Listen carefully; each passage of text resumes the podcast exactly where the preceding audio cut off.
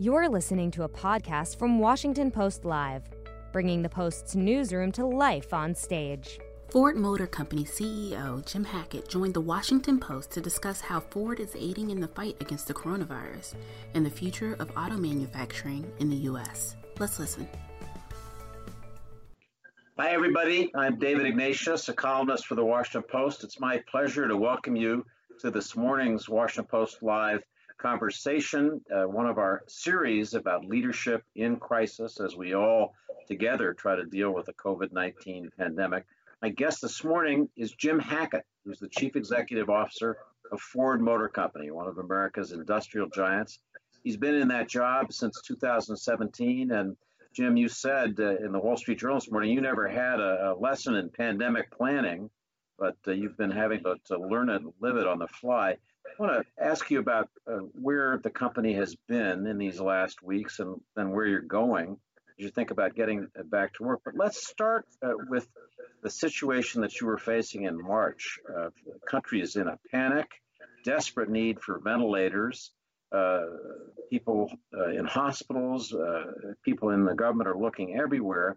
And Ford stepped up at that time, and in some ways, as it did in past crises, and formed a partnership with other companies to get in the ventilator business. And just tell our viewers, take us back to March and what it felt like and uh, how you made that conversion. Thank you, David. It's a real honor to be with you today. I've followed you for many years. And you know that moment, um, it's it's it seems uh, like a year ago, right? It's just days. And uh, at that time, uh, I was talking to uh, people in the White House about what was going to happen to our production so they understood as we were shutting down. And one thing led to another, and, and the reference to ventilators was just in the discussion. And I, I said, you know, maybe Ford ought to be building those for you. So that, that keyed uh, us in a direction. I had a, a contact, he's actually a friend, but a, a professional colleague at the Mayo Clinic, Nick LaRusso, who used to be head of internal medicine we asked him to give us some guidance about if you were going to spend a dollar towards anything right now, where would you put it? And in fact, the ventilators were high on the list, but these surgical masks, these protective kind of things so that the virus couldn't penetrate the eyes, uh, came high on the priority list. And so we started those in parallel. I'm most proud of, David, the fact it's hard to imagine this, but in two weeks, we actually had uh, prototypes designed and built of all the masks that we were going to make. We found a really teeny company that made like six ventilators a week. That in two weeks, we found this company. We started negotiations with Larry Culp's uh, GE Medical, and it came together. And so, most of the time after those first two weeks, everyone asked, Hey, when will you have these? Was getting the supply chain all geared up so that we could produce uh, one of these almost every hour, and and they were producing you know one every other day. And so that's so a that's a it's a it's a great story of, of flexibility and, and adaptation. But I want to drill down just a little bit. Uh, you're in the ventilator business now, uh, and in the in the uh, mask business as well. But let's just take ventilators. Who who are your customers? Who are you selling them to? Well, that was interesting because like I had a call from the governor of New York once it was was known that we might be making these. We were talking to FEMA. We were talking to our local hospitals where, uh, of course, where we have lots of employees. And so that's there's a lesson in this in that the distribution and the supply chains and everything were in chaos. Again, Ford has a lot of skill in coordinating, coordinating that. So where we are today we distribute uh, the ventilators to state governments as well as to FEMA, and uh, it, everything's flowing really well, frankly. To, and, but to focus on that, one impression we've had watching this is that maybe there could have been a little better coordination at the federal level as this process ramped up. The states were competing for ventilators, you know, trying to go to this one and that one is, would that be one of the lessons for you as a takeaway that, that we could use a little better coordination at the start? Well, clearly, like I said in the analyst call this week, no one had a business plan called pandemic, but but I know the reference you're making, which is business continuity. Every plan in the future will have a chapter on pandemic management. I was in a business roundtable call listening to a government uh, executive, high ranking. And, and the reference he made was, you know, it goes, all we, we, when we have a crisis in the United States, it's usually regional. We never have all states calling at once. They kind of think of us like Amazon. I hung up the phone and said, that's the design of the kind of response we need in the future, something that's instantaneous, distributed across the country very quickly. So let me ask you, you have geared up big time to produce ventilators. It seems, thank goodness, that the need for ventilators is not so overwhelming as we feared back in, in March. As we flattened the curve, uh, our hospitals aren't crashing out. Have you now got an oversupply of ventilators more than your customers are going to need? And are you going to s- switch to producing something else that's uh, of, of important value for us now in this phase of the crisis? Well, clearly, the research is showing that many of these people on ventilators are dying of blood clots, frankly. And um, and so that intubation and not moving is is compounding the risk for that. So it's not clear yet whether they don't need the augmenting support for breathing. So I think there's still a really important need for ventilators. We everybody's interest right now is to get the stockpiles back up such that if we ever have any kind of pulmonary challenge, we're going to have ventilators. And there's enough demand around the world that we, we think we'll be busy all year building these.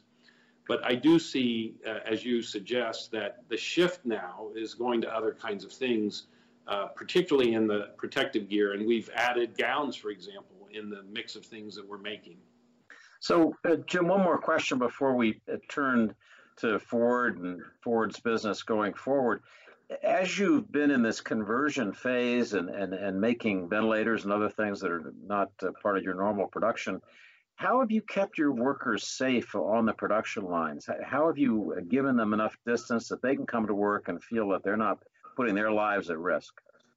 Well, David, you know, the, the, the answer to that is actually the hint for how we're going to turn the country back on because we had to design uh, for, for employee safety in an extreme way from viruses for anybody to come back. We asked for volunteers. It was oversubscribed in terms of people who wanted to come back in service of others. It touched touched Bill and my heart, you know, to see so many people.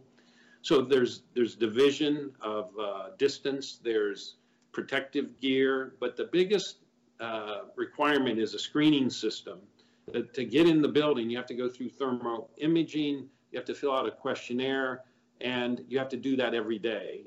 Eventually, and we're working just as hard on this as we were building the ventilators, there needs to be a testing protocol, and, and that's going to have the country have a lot more confidence for things like sporting events. And that will be sooner than I think people believe that a testing protocol will ease some of this tension. So, taking Ford as an example, would you expect uh, over the course of the next uh, few months, uh, or as you ramp up production again of vehicles, that you'd have testing uh, of your employees as part of that, so that employees at work would be comfortable knowing that nobody infected was working on the shop floor with them? Uh, is, is that going to be part of your uh, regimen, do you think? I think it's uh, it is in the future, and the way we're talking to the UAW and around the world to to our labor groups, particularly, and the reason this is all people, right? If you work in an office, this is going to be as primarily important. The factories are going to be the first things to turn on in the auto industry, so that's why it's getting all the focus. And the idea is to give confidence to the community that somebody is there safely next to them. And there's ways to do that with testing in the future. There's ways to put signaling maybe on a wristband. We actually, as Bill talked about in the 60 Minutes piece, are using proximity devices right now just to help people know uh, distance. And then finally, there's six work streams going on in the company around contact tracing. Uh, you know probably about the Apple and Google uh, experiment, but there's five other things that have a lot of promise that essentially that's the issue, is if the infection rate stays below one, the exponential force downward means that the, the virus will flame out. If it starts to go over one, we need to know where everybody's been. And we're going to have a much better handle on that in just a short time. And on things like this, the very uh, sophisticated, carefully planned regime of, of testing and, and uh, other other things you just discussed. Are you coordinating that with any particular part of the federal government? Well, I think it'd be safe to say that we did the design of it by ourselves. In fact, I want to tell you this is a story. Washington Post will want to write this story about the standards that are now being created for workers uh, like the people that go back at Ford. We have a 70 page playbook that we've put together. I mean, we're planning down to the granular level. We're making 3 million face masks because we're taking care of all the frontline responders. We're making 3 million face masks for our own company. Uh, we don't have 3 million people. It's because they will be, you know, disposed and have to be, uh, you know, re-outfitted.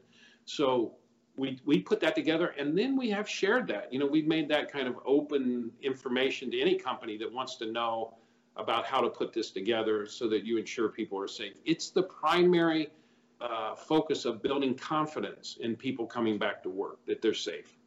Well, I, I know if you wanted to share that 70 page booklet with one of our reporters, we would make good use of it. Uh, but I, I, take it that this is, as you say, it's really happening company by company. You're not being told from the top down what to do.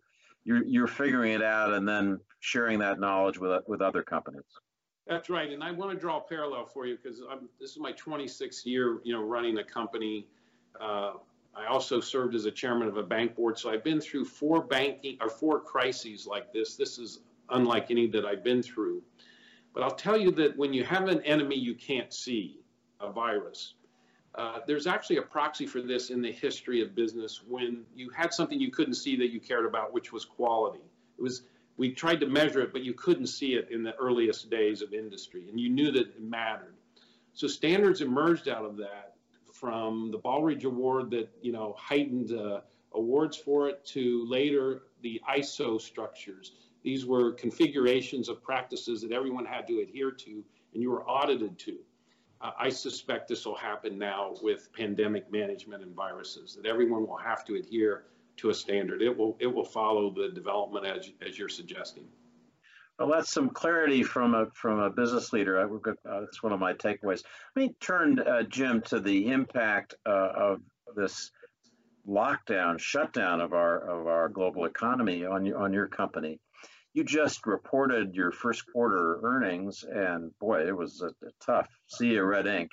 Um, I think the number that you reported was something like a, a loss pre-tax of 632 million, which was even more than you had feared it might be.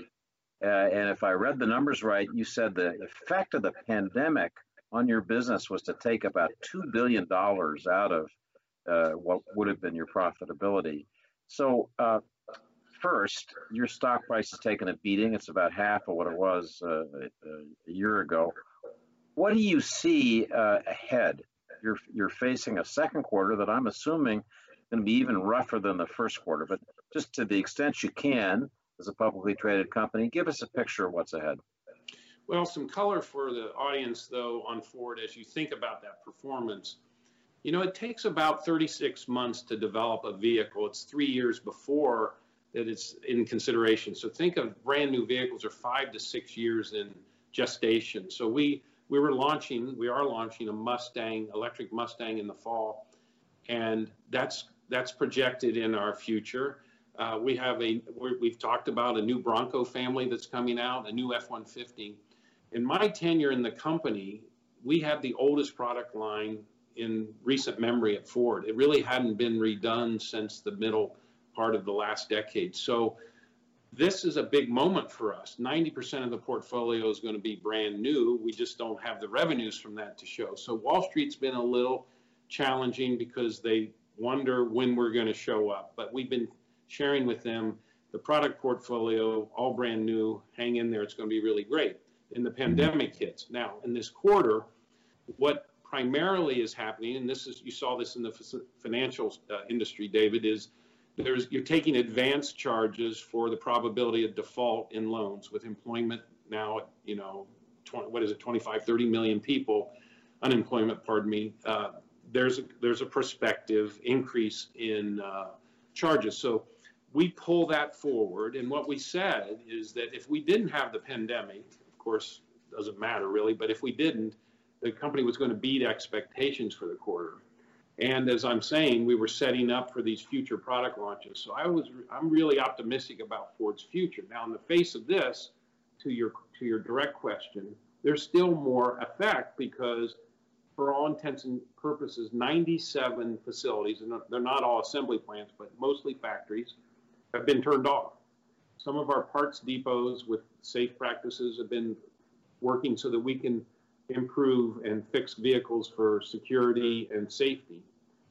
My belief is that demand will come back fairly well, even in the face of the unemployment challenges, because we saw what happened in China, and that's what's happening there. So, uh, I'm curious whether you, as a company, have taken advantage of any of the uh, hundreds and hundreds of billions of dollars that have been made available uh, for recovery. Are, are, you, are you receiving any uh, loans or, or cash grants to get you through? Well, this is a moment of pride, frankly, because I wasn't here, but I'm really proud of Bill Ford and later Alan Mulally. So in 06, 08, remember, the industry almost goes bankrupt. In fact, it's hard to track because the non American companies were being bailed out by their governments and they never declared bankruptcy. Ford uh, didn't ask for a bailout. It restructured itself. It borrowed. It leveraged everything, including the Blue Oval, and it paid all that money back. And you know, an extraordinary story. We learned from that, so our balance sheet was really boosted going into this problem. There's a revolver, as you know, which means if you get into trouble, these are loans you've structured you can take. Those are, you know, uh, commercial loans. Those aren't from the government. We took those. And then last week we floated, um, uh, we took $8 billion in additional debt just through the public markets. It was way oversubscribed. I don't want to I don't want to share the number, but it would it would blow you away in, in terms of how big the book was. So it it told me and Bill the confidence that the people that you know invest in the company have in it so right now, we've said to Wall Street that if we didn't turn factories on the whole year, we have enough on the balance sheet to stay here. But I, I want to sneak in one other big promise. I'm trying not to lay off anybody. In fact, I, I know that this can even sound foolish in some respects, right? But I've been through four of these, and the, the biggest trust you can build is with your employees. Who wants to send somebody out of work you know, when there's a virus and there's no employment. So we're trying to trying to balance this on the head of a pin. If we can turn the economy back on like we're talking about, I think employment at Ford is safe and uh, our earnings can start to improve. So let's uh, t- turn to the question of your reopening your factories. It's the issue the country really is now trying to get its its mind around. I should just note, as you've referred in our conversation to Bill, I'm assuming that's William Ford, who's your chairman. Yeah. Um, and, and, partner. Yeah, he's a great so, guy. Uh, Jim, as you as you think about reopening plants, Volkswagen in Germany got reopened on Monday. Uh, Bentley in the UK is going to start uh, making cars again, I think next week. What is your own plan for actually reopening, uh, resuming production of vehicles in North America? Well, I need to sneak in because in parallel, we have nine facilities in, in Europe, and we're turning all those on in a, in a, in a sequenced way starting May 4th. Um, we have a, Ford used to have a joint venture with Mazda that still has a vestige of a relationship in Thailand in a facility. That's actually been turned on. We've never had a problem uh, with with the recurrence of the virus. We're doing all the protocols. And so the governor uh, of Michigan uh, extended uh, our shelter in place to May 15th, which is a Friday. So uh, if we could turn on May 18th, that would be the first time we'd be allowed to. We've asked for kind of an, an, an, an investment by the government to let us start to stage materials. I mean, we're talking about five to 800 truckloads of materials, David, that have been sitting waiting to get flowed into factories that start to uh, generate production that can't move. And because those aren't as dense from a people perspective, we think it's okay with forklift drivers to have a truck back up and let's start putting things in the factory that won't involve people being next to each other. can we start that sooner than later? And so that's what we're trying to do right now. So we should look for May 18 as the possible beginning of your return to production in Michigan and, and elsewhere. Uh, and I'm assuming that you'll be using these same rules to keep your workers safe, and that you'll you'll be confident that through testing, through uh, social distance at work, all the other things we've talked about, you'll have a safe safe workforce when you come back. Yeah, the issue with me saying that's the date is there's a lot of constituencies that have to come along. You know, uh, we're working really closely with the UAW. We have an extraordinary leader there in Rory Gamble. I really like him. I think he's very broad minded, thinking about what's good for his employees, what's good for the economy. And so we're having regular dialogues with them. And then, of course, we have the government who's looking in parallel at, at statistical data like we are. I mean, the key in this is that the infection rate getting below one means the probability and risks are no more, in my mind, than other risks you have if you were if you were walking out in the middle of a thunderstorm and lightning was there. You know, I mean, these are the kinds of things we've got to say to ourselves that eventually, because it's still here, we're going to have to deal with some um, measure of risk, but nothing in our mind that would threaten the vitality of a human. If that happened, if there was a signal that somebody was going to, you know, get sick or that we found somebody sick, we have a plan to move very quickly now so that we isolate and, and corral that so that we can keep things open this time. So, uh, Jim, we've reached the uh, uh, point at which uh, I know you need to, to leave to go do other things like run Ford Motor Company. Um, I, I, just want to leave you uh, with one uh, last quick question.